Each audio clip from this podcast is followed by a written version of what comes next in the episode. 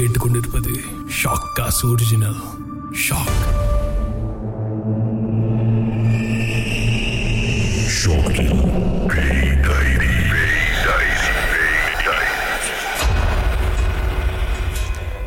வணக்கம்.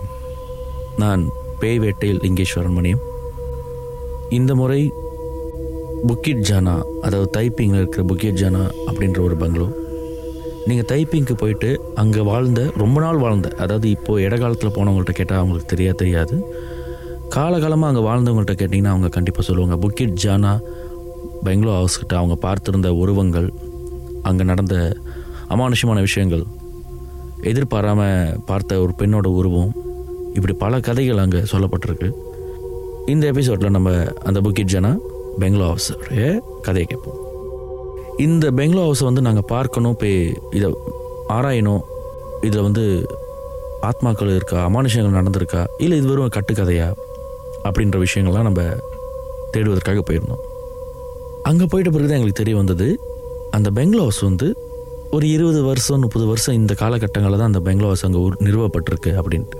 அது ஒரு சீனரோட பெங்களோ ஹவுஸ் ஆனால் அந்த பெங்களோ ஹவுஸ் நிறுவப்படுவதற்கு முன்பு அந்த இடத்துல ஒரு சம்பவம் நடந்திருக்கு. அங்கே ஒரு ஆலயம் இருந்ததாக சொல்கிறாங்க இது நான் சொல்கிறது தான் உண்மைன்னு கிடையாதுங்க. இது வந்து எங்களுக்கு வந்த செய்தி. அந்த செய்தியை மையப்படுத்தி தான் நம்ம போயிருந்தோம். அந்த இடத்துல ஒரு ஆலயம் இருந்ததாகவும் அந்த ஆலயத்தோட வேலை செஞ்சிருந்த ஒரு ஆணுக்கும் அந்த ஆலயத்துக்கு வந்த இன்னொருத்தரோட மனைவிக்கும் இருந்த ஒரு சின்ன தொடர்பில் ஒரு கலவரம் வந்து ஒரு சின்ன பிரச்சனை வந்து அந்த ஆலயத்தினுள் ஒருத்தர் தூக்கு மாட்டி இறந்ததா எங்களுக்கு செய்தி வந்தது. அதுக்கப்புறம் அந்த இடத்துல வந்து அந்த ஆலயம் வந்து அரசாங்கத்தின் மூலமாக அந்த ஆலயம் வந்து தவிர்க்கப்பட்டது. அதுக்கப்புறம் அந்த ஆலயத்துக்குள்ளே வந்து யாருக்கும் வந்து நுழைவதற்கு அனுமதி கொடுக்கப்படலை. அதுக்கப்புறம் லாட் பிரிப்பாங்களே அந்த காலத்தில் சொல்லுவாங்க எஸ்டேட்டில் வந்து லாட் பிரிப்பாங்கன்னு. அதாவது நிலத்தை வந்து திரும்ப மதிப்பீடு செஞ்சு நிலத்தை வந்து பிரிப்பாங்க. ஸோ பட்டா போடுவாங்க. ஸோ அந்த மாதிரி நிலத்தை பட்டா போடும் காலகட்டம் வரும்பொழுது அந்த ஆலயம் வந்து இரண்டு நிலத்துக்கு நடுவில் இருக்கிறதாகவும் அதனால் அந்த ஆலயத்தை வந்து வேறு இடத்துக்கு இடம் மாற்றிட்டு ஏற்கனவே பிரச்சனையாக இருக்கிற அந்த ஆலயத்தில் வந்து இந்த இதுக்கப்புறம் இந்த பிரச்சனைலாம் வேணாம்னு சொல்லிட்டு அந்த ஆலயத்தை வந்து எடுத்திருக்காங்க. அதற்கப்புறம் நிலத்தை பிரிக்கப்படும் பொழுது அந்த ஒரு பகுதியில் நிறுவப்பட்டது தான் அந்த புக்கிட் ஜனா பெங்களூர் ஸோ எங்களுக்கு வந்த விஷயப்படி பல பேர் வந்து அந்த வீட்டுக்குள்ளே ஆலயத்தில் தூக்குமாட்டி இறந்தவர் அந்த வீட்டுக்குள்ளே நுழைஞ்சிட்டதாகவும் அவர் தான் எல்லாருக்கும் பிரச்சனை பண்ணுறதாகவும் சொல்லிகிட்டு இருந்தாங்க. ஸோ அங்கேருந்தவங்கள்ட்ட நம்ம கேட்கும்போது அவங்க என்ன சொன்னாங்கன்னா யாருமே போகாத அந்த பாதையில் ஒரு ஒரு ஒரு மணி நள்ளிரவு ஒரு மணி ரெண்டு மணி இந்த மாதிரி காலகட்டத்தில் யாரும் போகாத அந்த இடத்துல போகும் பொழுது எல்லாரும் உறங்கிக்கிட்டு இருக்க அந்த நேரத்தில் அந்த பங்களோட மாடியிலேருந்து ஒரு சீன பெண்மணி எட்டி பார்க்குற மாதிரி தெரியும். நீங்கள் அந்த சீன பெண்மணியே உத்து பார்த்தீங்கன்னா அந்த சீன பெண்மணி நம்ம போகிற பாதை அந்த ரோட்டுக்கு நடுவில் வந்து நிற்பாங்க அப்படின்னும் ஒரு பேர் சில பேர் சொல்லியிருந்தாங்க. வீட்டுக்கு பின்புறமாக போய் பார்க்கும் பொழுது தூரத்துலேருந்து பார்த்தா அங்கே ஒரு வயதானவர் ஓரமாக நின்றுக்கிட்டு இருப்பார் அப்படின்னு ஒரு சில பேர் சொல்லியிருந்தாங்க.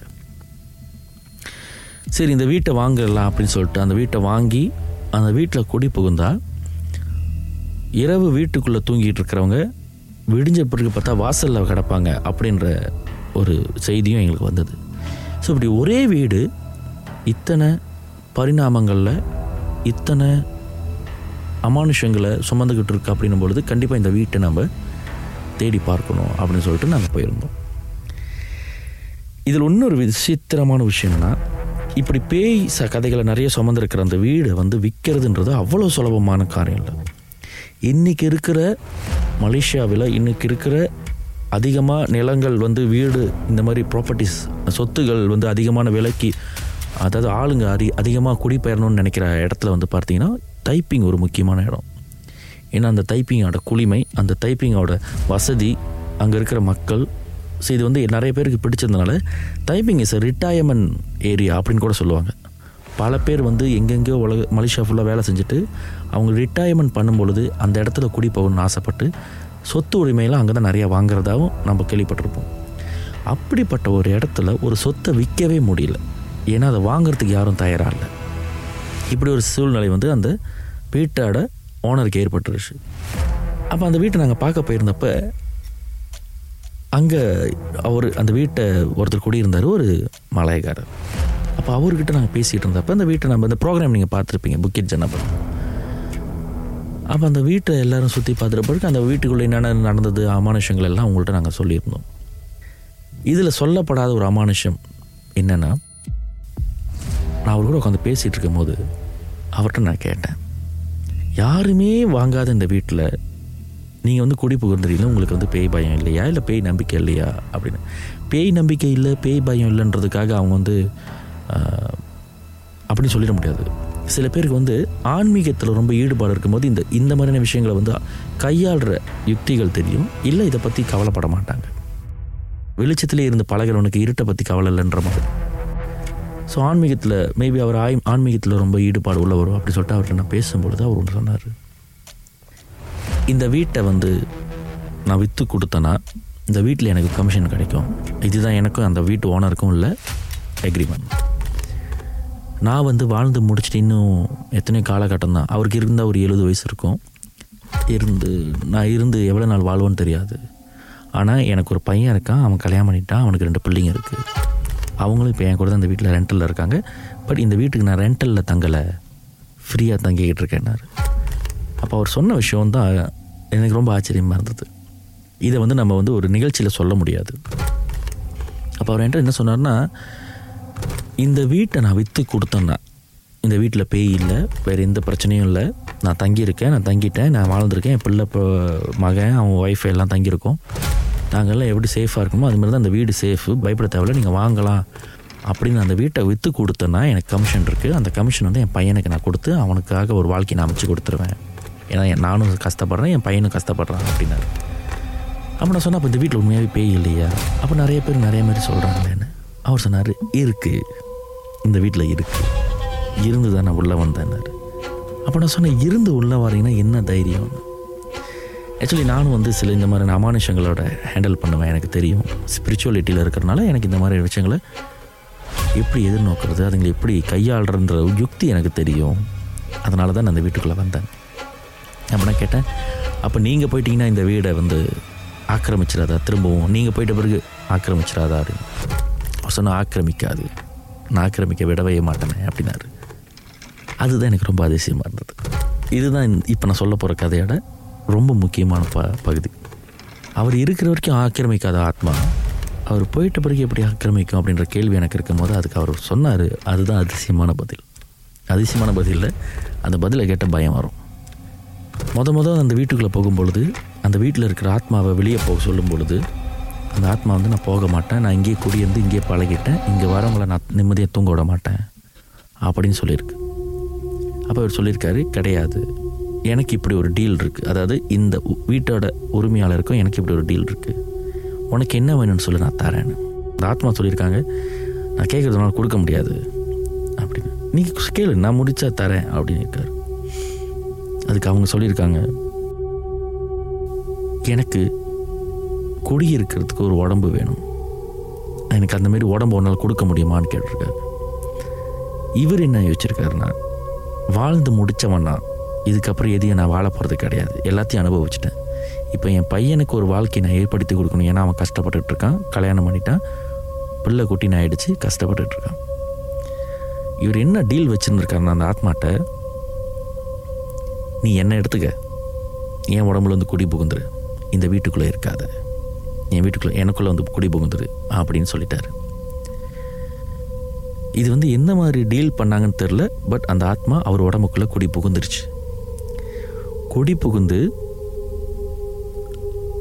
அவர் தினமும் குடிக்கிறது தினமும் சாப்பிட்றது இது எல்லாமே ரொம்பவே வித்தியாசமாக இருக்கும். அதை வந்து நான் அந்த நிகழ்ச்சியில் பகிர்ந்து கொள்ள முடியாது. ஏன்னா அது அவர் தனிப்பட்ட ஒருத்தரை விமர்சிக்கிற மாதிரி இருக்கக்கூடாதுன்றதுனால இதை நான் சொல்ல விரும்பலை. பட் எனக்கு என்கிட்ட அவர் சொன்னார் அவர் என்ன சாப்பிட்றாரு? என்ன தண்ணி குடிக்கிறாரு? அது எவ்வளவு அவரை பாதிக்குது? இது எல்லாமே சொன்னார்.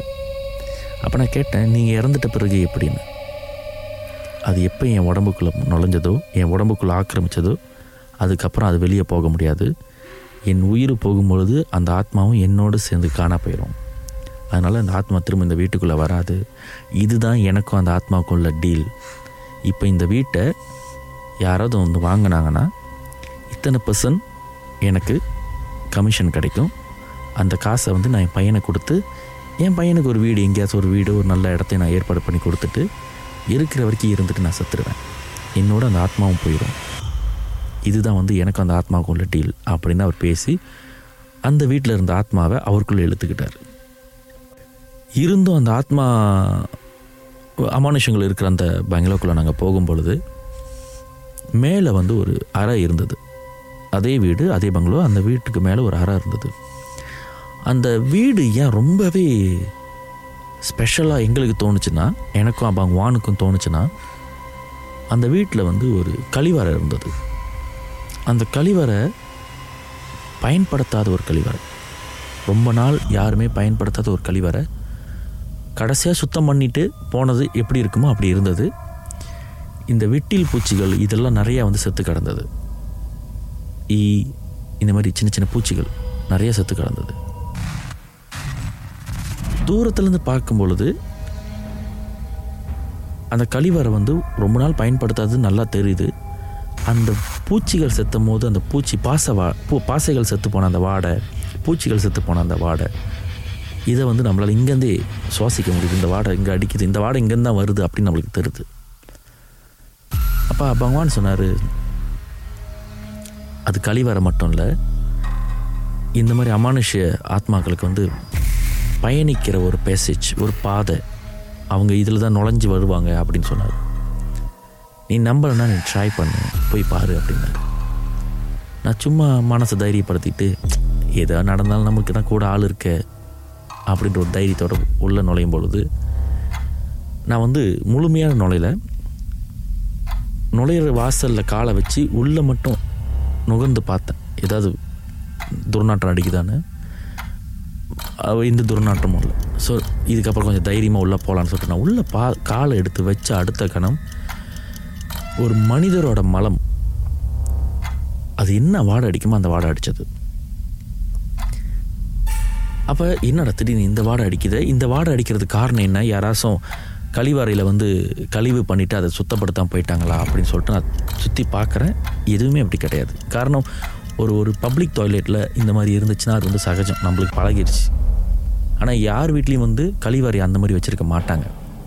என்னடா திடீர்னு இந்த வாடை அடிக்குது? ஏன்னா இந்த வாடை வந்து வீடு ஃபுல்லாக அடிக்கலை. கழிவறைக்குள்ளே நுழைஞ்சோன்னு அடிக்குது. ஆனால் கழிவறைக்கு வாசலில் நிற்கும் பொழுது அது அந்த வாடை நம்மளுக்கு தெரியல. நான் சொன்னேன் இந்த மாதிரி மழை வாடை அடிக்குதுன்னு சொல்லிட்டு நான் வெளியே வந்துட்டேன். வெளியே வந்தோன்னே அந்த வாடை இல்லை. திரும்ப தலையை மட்டும் நுழைச்சி அந்த வாடையை எடுக்கும் பொழுது வா அந்த சுவாசிக்கும் பொழுது அந்த வாடை இல்லை. காலை எடுத்து உள்ளே வச்சோமா அந்த வாடை அடிக்குது.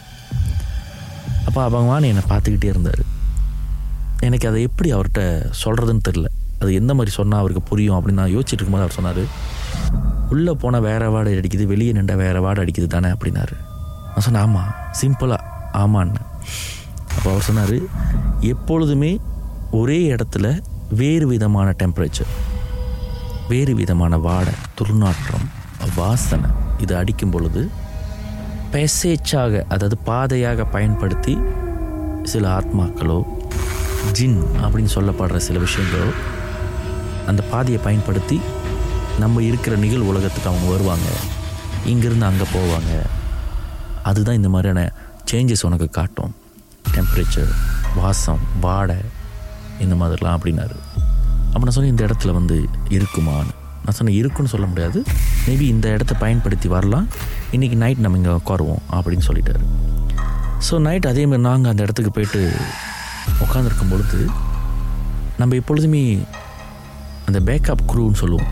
ஏதாவது ஒன்று எனக்கோ இல்லை அபாங் வானுக்கோ இல்லை அபாங் அமீருக்கோ யாராவது ஒரு ஆள் என் கூட இருக்கும் பொழுது ஏதாவது ஒரு அட்டாக் ஏதாவது ஒரு ஆபத்து உயிர் போகிறதுக்கான வாய்ப்புகளும் இருக்குது திடீர்னு ரத்தம் வரத்துக்கான வாய்ப்புகள் இருக்குது மூக்கு வழியாகவோ இல்லை ரத்த வாந்தி எடுக்கிறதுக்கான வாய்ப்புகள் இருக்குது அந்த வாய்ப்புகள் அமையும் பொழுது யாராவது ஒரு ஆள் வெளியே இருக்கிற குரூக்கு இன்ஃபார்ம் பண்ணி அவங்கள உள்ளுக்கு வர சொல்லி அந்த நேரத்துக்கு அவங்கள காப்பாற்றுறது மட்டும்தான் நம்மளோட குறிக்கோள். இதுதான் வந்து நம்ம எப்பொழுதுமே ப்ரீஃபிங் பண்ணுறது ஒவ்வொரு இடத்துக்கு போகும்போது ப்ரீஃபிங் பண்ணுறது என்னென்னா என்ன நடந்தாலும் சரி யாரும் இல்லாமல் யாரும் ஓடக்கூடாது ஒழியக்கூடாது கூட இருக்கிறவனை காப்பாற்றுறது முக்கியமாக என்றைக்குமே இருக்கணும். அப்படி உங்களுக்கு முக்கியமாக ஒருத்தனை காப்பாற்றணும் உதவி தேவைன்னா உடனே குரூவை கூப்பிடணும். அப்படி சொல்லிட்டு தான் நம்ம இருப்போம். அந்த பேசேஜில் வாசலில் உட்காந்து நாங்கள் பேசும் பொழுது அதை தான் பகவான் பேசும் பொழுது பேச்சு கொடுக்கும் பொழுது சில நேரத்தில் நானும் பேச்சு கொடுப்பேன். அதுமாரி பேச்சு கொடுக்கும் பொழுது எங்களை குருவுக்கு வந்து ஃபீல் பண்ணி அவங்க கேட்டது என்னென்னா ஒரு பெண் அழுதுகிட்டே படியேறி வராங்க.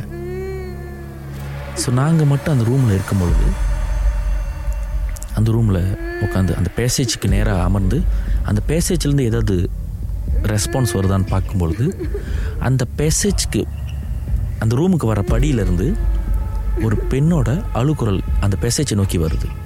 அதுதான் அந்த பெசேஜுக்கு அவங்க வராங்க. அவங்க அந்த பெசேஜ் மூலமாக வரல அந்த பேசேஜுக்குள்ளே நுழையிறதுக்காக வராங்க. இந்த அழுக்குரல் சத்தத்தை எல்லாருமே கேட்டோம். அழுக்குரல்னால் ரொம்ப கதறி அழுகுறதில்ல ஒரு தேம்பி தேம்பி. அழுது முடித்து இன்னும் கோணத்தில் அழுகை நிப்பாட்ட போகிற மாதிரியான ஒரு அழுகை. தேம்பி தேம்பி வந்து அப்போ அவங்க வான்கிட்ட வந்து பேசினாங்க. அந்த பேசின காட்சியெல்லாம் அவர் கம்யூனிகேட் பண்ணது இது எல்லாம் வந்து நிகழ்ச்சியில் பார்த்துருப்பீங்க. வெயிட் இந்த அழுத விஷயம் வந்து ஒன்ஸ் நம்ம ஷூட்லாம் முடிச்சுட்டு கீழே இறங்கும் பொழுது தான் ஒரே விஷயத்தை எல்லாருமே சொன்னாங்க. படியில் அழுது கொண்டே ஒரு ஒரு ஒரு ஆள் நடந்து போனால் எப்படி இருக்குமோ அந்த அந்த நடமாட்டம் எங்களால் உணர முடிச்சு இந்த அழுக சத்தை எல்லாருமே கேட்டணும். இன்க்ளூடிங் அந்த வீட்டில் இருந்தார் அந்த தாத்தா அவரையும் சத்து தான். ஸோ புக்கிட் ஜானா பெங்களோ அப்படின்றது வந்து எல்லாருக்கும் ஒரு ஒரு கட்டுக்கதையாக கூட இருக்கலாம்.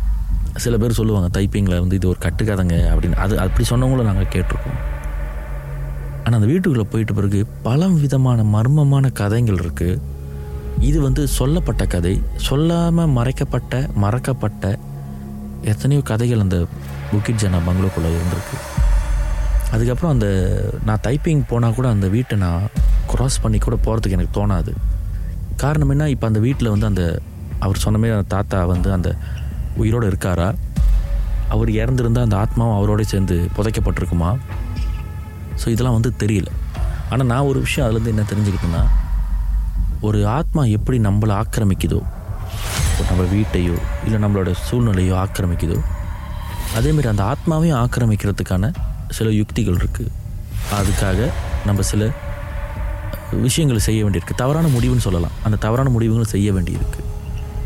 ஸோ இது வந்து சொல்கிறதுக்கு காரணம் என்னென்னா இதை வந்து ஆராய்ச்சி பண்ணுங்கள் நீங்களும் இந்த மாதிரி ஒரு முடிவெடுங்க இல்லை நீங்களும் இது எல்லாத்தையும் முயற்சி பண்ணலாம் அப்படின்றதுக்காக இல்லை.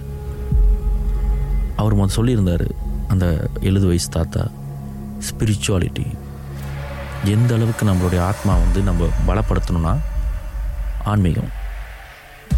இறைவன் வந்து நேரடியாக காட்சி கொடுக்க மாட்டார். ஆனால் இறைவனால் சொல்லப்பட்ட பல யுக்திகள் நம்ம பயன்படுத்தும் போது இந்த உடல் இந்த புத்தி இந்த இமோஷன்ஸ் உணர்வுகள். இதை நீங்கள் பலப்படுத்திட்டாலே இந்த மாதிரியான தவறான சக்திகள் நம்மளை ஆக்கிரமிக்காது. அது நம்மளை ஆக்கிரமிக்காத வரைக்கும் நம்ம ஒரு மனித வாழ்க்கையை அழகாக கொண்டு போகலாம். அப்படி நாம் பலவீனமாக இருந்தோம்னா இந்த ஆத்மாக்கள் நம்மளை ஆக்கிரமிக்கிறதுக்கான வாய்ப்புகள் இருக்கு. இதை வந்து நான் அந்த புக்கெட் ஜானா வீட்டுக்குள்ளே இருந்த தாத்தா கிட்ட இந்த விஷயத்தை நான் உணர்ந்தேன். இது வந்து நம்ம நிகழ்ச்சியில் பேசலை. காரணம் இது நிகழ்ச்சியில் பேச வேண்டாம். இதை வந்து இதை பற்றிலாம் பேச வேண்டாம். நம்ம நிகழ்ச்சியில் இடத்த பற்றி அந்த இடத்துக்குள்ளே இருக்கிற அமானுஷங்களை பற்றி மட்டும் பேசணும்னு சொல்லிட்டு போயிருந்தோம்.